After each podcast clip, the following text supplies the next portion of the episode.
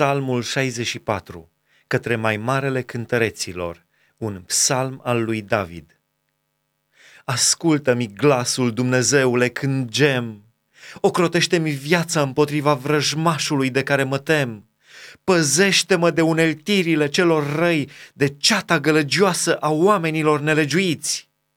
Ei își ascut limba ca o sabie, își aruncă vorbele lor amare ca niște săgeți ca să tragă în ascuns asupra celui nevinovat. Trag asupra lui pe neașteptate, fără nicio frică. Ei se îmbărbătează în răutatea lor.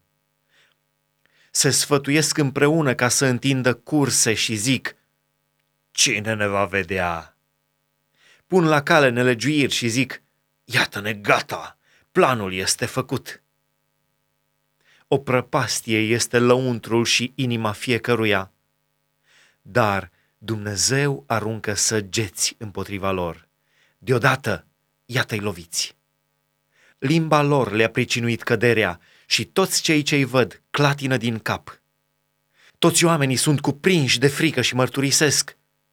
Iată ce a făcut Dumnezeu și recunosc că aceasta este lucrarea Lui.